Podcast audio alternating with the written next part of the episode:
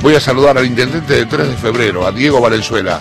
Diego, querido, te mando un gran abrazo. ¿Cómo estás? ¿Cómo le va, estimado, tanto tiempo? ¿Qué dice? ¿Cómo andas? Programa. Bien, ¿En, bien. Qué, en, qué, en qué se metió? ¿En qué, La verdad, ¿eh? ¿En qué lío, se te, en qué lío te metiste? Bueno, es la vocación. Después de 20 años de periodista, me picó el bichito y, bueno, tuve ganas.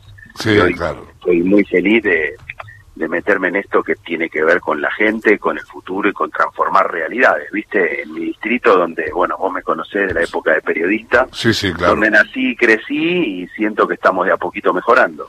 ¿Cómo, cómo, ¿Cómo se llega a eso? Digamos, a ver, vos como periodista, como periodista y productor además, eh, de un programa exitoso, del programa que hacía Goico, este, te iba, te iba realmente muy bien a vos, con tu viejo, este, y cómo, cómo se, cómo se te cruzó la idea de hacer algo por tu, por tu comuna, e ir a una elección y meterte en, la política, que a veces, viste, uno tiene que, que, que tragarse algunos sapos. ¿Cómo, cómo, cómo pasó? Y bueno, la política es hermosa porque cuando administras podés transformar, pero también es el barro, es la polémica, es la exposición, ¿no? Y también, lamentablemente en la Argentina es la grieta, porque cuando tomás posición en algún lugar siempre hay otro que lo mira negativamente, ¿no? Claro. Pero por otro lado, creo que laburando en base al diálogo y, y a la honestidad y a hechos concretos, uno puede aglutinar miradas más allá de los partidos políticos. Fíjate lo que me pasó en la última elección, donde me pude reelegir con un montón de votos que vinieron con, con Alberto Fernández, ¿no? Y que acompañaron la propuesta local y se despojaron de las cuestiones partidarias, ¿no? Y eso está bueno. En mi caso personal fue vocacional, viste que yo estudié historia, Sí, sí, sí. eh, y escribí algunos libros y eso me despertó eh, las ganas de, de dejar una huella, de trascender a través de la gestión pública, de, de administrar, no solamente el laburo hermoso que hacemos desde la comunicación, porque también es una manera muy linda de influir eh, positivamente en la vida de la sociedad, pero en este caso me, me cautivó la idea de poder hacer, eh, además de opinar, de informar y de todo lo que hacemos en la comunicación. Y decidí hacerlo en el territorio, porque es donde tenés el contacto con la gente y que a mí me gusta mucho, que es el barrio, que es la pyme, eh, que es el centro comercial, que es el club de barrio, así que estoy feliz en esta época de mi vida. Sí, ahí, ahí tenés, este, tenés mucho para caminar, es un, es un distrito muy, imagino con muchos problemas, con muchas carencias, eh, y, bueno, este, hay que caminarlo mucho, y, y cómo te estás yendo con eso, cómo, cómo, cómo está funcionando, qué balance haces de tu, de tu gestión. Bueno, primero decir que 3 de febrero, para los que no lo conocen, dado que estamos en, en esta importante radio nacional, es un municipio del conurbano, en el oeste del conurbano, noroeste, pegado a la capital, y que tiene condimentos tanto del sur como, como del norte.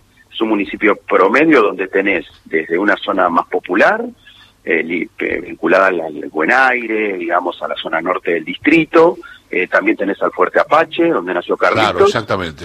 tenés zonas de clase media, Tenés estudiantes Almagro y JJ Urquiza, ¿no? los tres clubes de la AFA, así es, Mm. pero también tenemos Vélez Arfiel enfrente, Claro, ¿no? El lado de Liniers, donde yo jugué en las inferiores, Sí, lo sé. sí. así que, y es un distrito que tiene mucha pyme, eso a mí me encanta, mucha producción, mucha empresa familiar, mucho comercio, varios barrios caseros, esas peñas, santos lugares, Villa Bosch, eh, Loma Hermosa, Ciudadela, barrios que son dinámicos y que lo que faltaba era una gestión que estuviera mucho más presente y eso es lo que yo busco, estando la mitad del tiempo en el laburo de oficina, digamos, con el equipo y la otra mitad en contacto con los vecinos, con, con los comerciantes, en el barrio, que es donde uno más aprende. Eh, ¿cómo, cómo, ¿Cómo llevaste la, la pandemia? ¿Cómo te fue con, la, con, el, con el aislamiento social en 3 de febrero?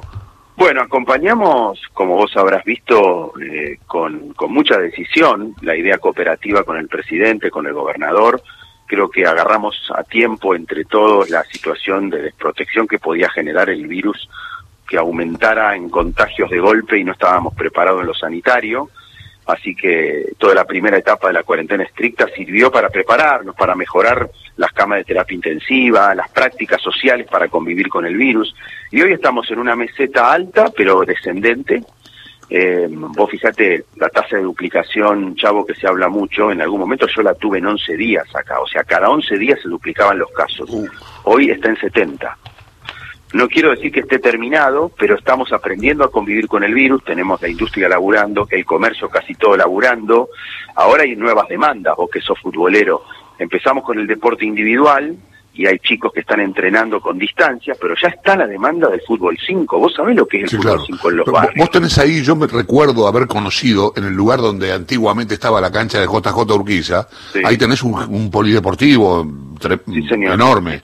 Eso, donde estaba la cancha del J, hoy hay un llamémosle un supermercado de esos que venden artículos generales para el hogar, al lado está la municipalidad y al lado está el CEDEP, que es el polideportivo, uno de los polideportivos municipales. ¿Y está funcionando eso? Sí, está, sí, está funcionando, todo con protocolo, viste, eh, la gente puede ir a correr, hacer clases de zumba, eh, diferentes actividades, pero eh, al aire libre y con distancia, porque el deporte yo creo que también hace muy bien a recuperar la salud, pero hay que hacerlo hoy todo con protocolo. Eh, porque tampoco no tenemos otra manera, porque tenemos que laburar, hay que movilizarse, hoy estamos con el debate de las escuelas, y yo en eso soy muy, eh, muy cauto, muy prudente, en que primero es cuidar la salud y después buscar alguna forma de convivir con el virus con responsabilidad. Eh, estás, andás con la idea de, de la vuelta a clases, ¿no?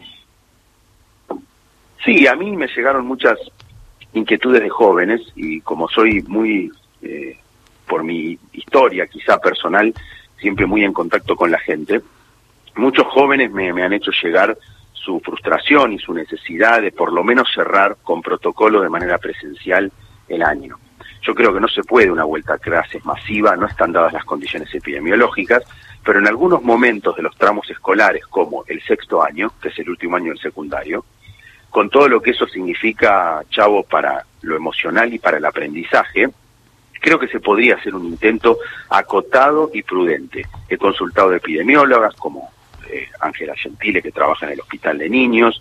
Si vos lo haces bien, con el protocolo de nación, al aire libre, con grupos reducidos, pocas horas por día, quizá les podríamos dar, antes de que termine el año en diciembre, un mes, por lo menos, un mes y medio de contacto controlado eh, porque vos fijate también, muchos de estos chicos van a terminar el secundario y el año que viene buscan un laburo, se van a un terciario, algunos a una universidad y realmente necesitan consolidar algunos contenidos, porque hasta ahora fue medio un año perdido, ¿viste? Claro. Así que estamos haciendo una propuesta con protocolo y la estamos conversando con la provincia.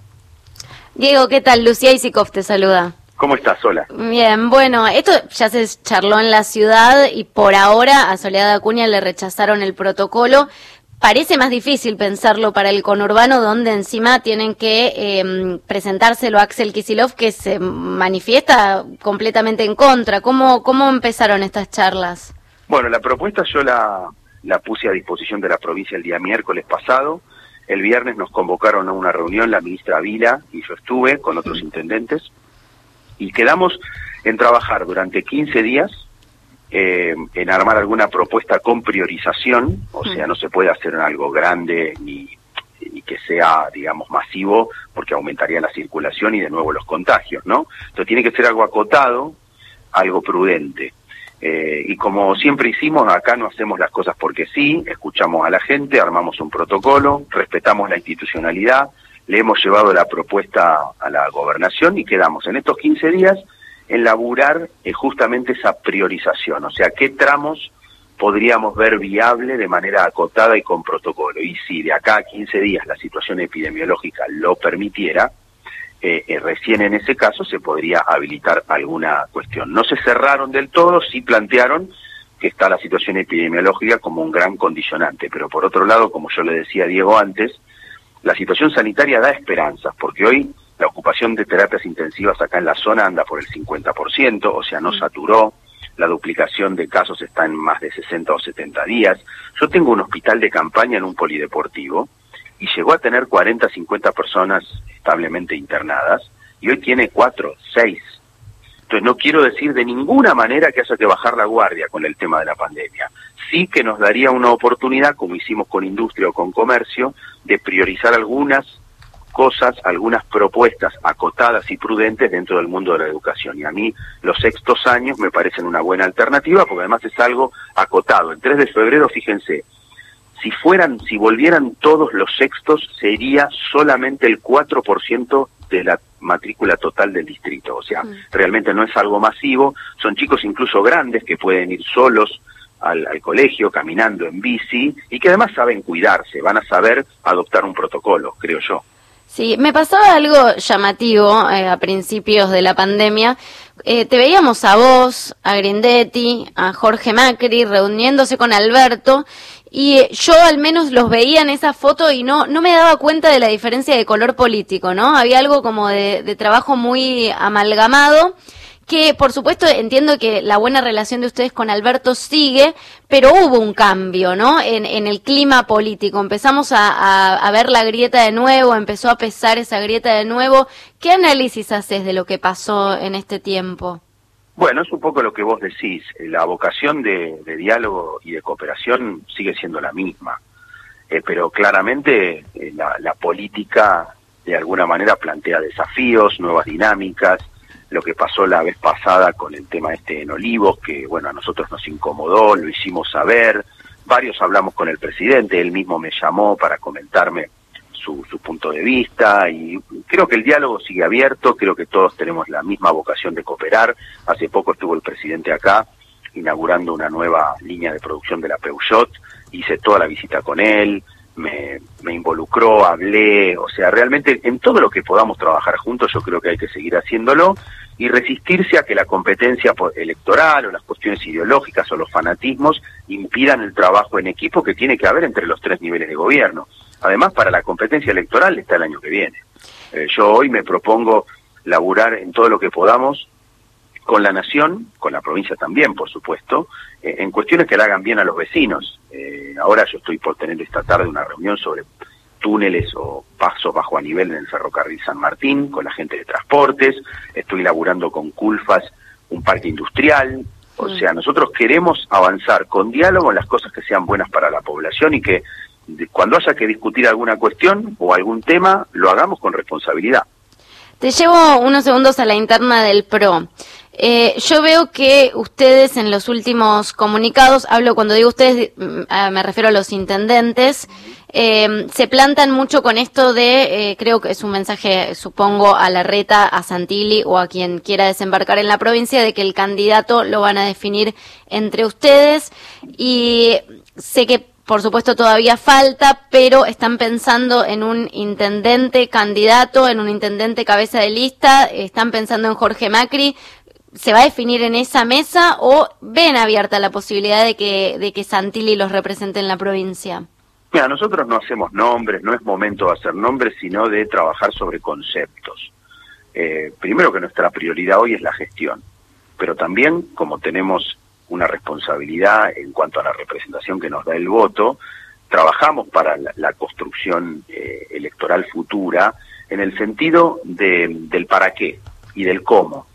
Eh, no solamente el hecho de, en todo caso, como nos gustaría volver a gobernar la provincia de Buenos Aires, eh, sino el para qué, no tanto los nombres propios. Y en el para qué, para mí es muy importante el conocimiento del territorio. Mm. Nosotros no decimos que tiene que ser un intendente, decimos que nos gustaría tener una propuesta por y para los bonaerenses, con corazón bonaerense, con un entendimiento de las problemáticas bonaerenses en esta diversidad que tiene desde un pueblo como Tapalqueo, Tordillo, a Pinamar, de Pinamar a San Nicolás, Campana, eh, del conurbano eh, a Tandil.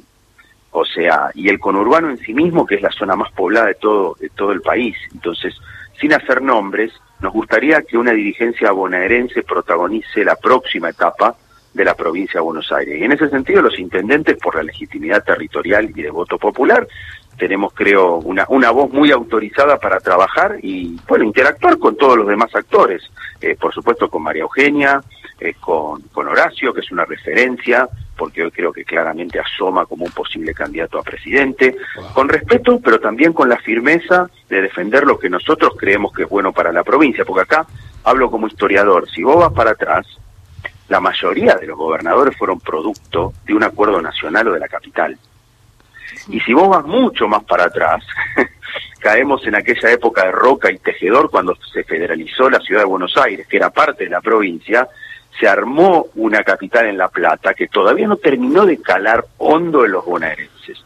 Así que creo que tenemos que dar algunos debates más profundos y generar una propuesta renovadora, mucho más eh, más pensada para las dinámicas bonaerenses y no tanto producto de los acuerdos nacionales. No sé si me explico con el planteo, pero vamos hacia eso y los intendentes queremos ser protagonistas más allá de los nombres y de las aspiraciones personales. Sí, por supuesto. Comprendo que la menciones a María Eugenia porque tiene un peso todavía en la provincia y en la legislatura y, y a la reta porque está trabajando con ustedes. Pero ¿qué pasa? ¿Cómo encuadra ahí Mauricio Macri? ¿Lo ves con ganas de volver a ser candidato? ¿Lo ves como líder de Cambiemos o sos de los que dicen que no hay liderazgos hoy?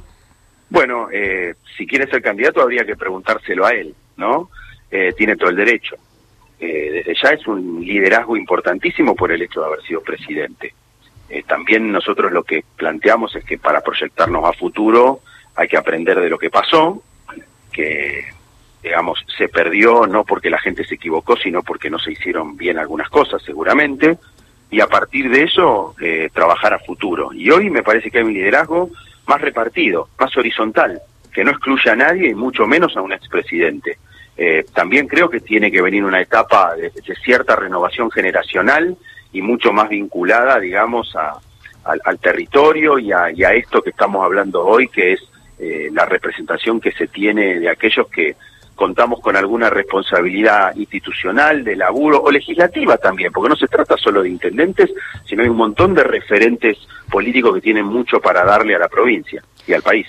Eh, por supuesto que Macri tiene derecho a, presentarse eh, como candidato, pero digo, ¿cómo lo ven ustedes en, un nivel de diálogo? ¿Él está presente en las problemáticas que tienen los intendentes, quienes hoy están en la gestión, o ni siquiera están hablando con Mauricio Macri? No, hay diálogo, hay diálogo, por supuesto, con todas las autoridades partidarias, con, Patricia, con, eh, con todas las personas que están representando de un rol diferente, porque la verdad que los roles partidarios son necesarios los nuestros son diferentes porque conllevan la gestión y eso implica una articulación en la diversidad, eh, con, con, los tres niveles de gobierno, hablar con el presidente, con el gobernador, eh, responderle a una población que es diversa, que no es un electorado propio.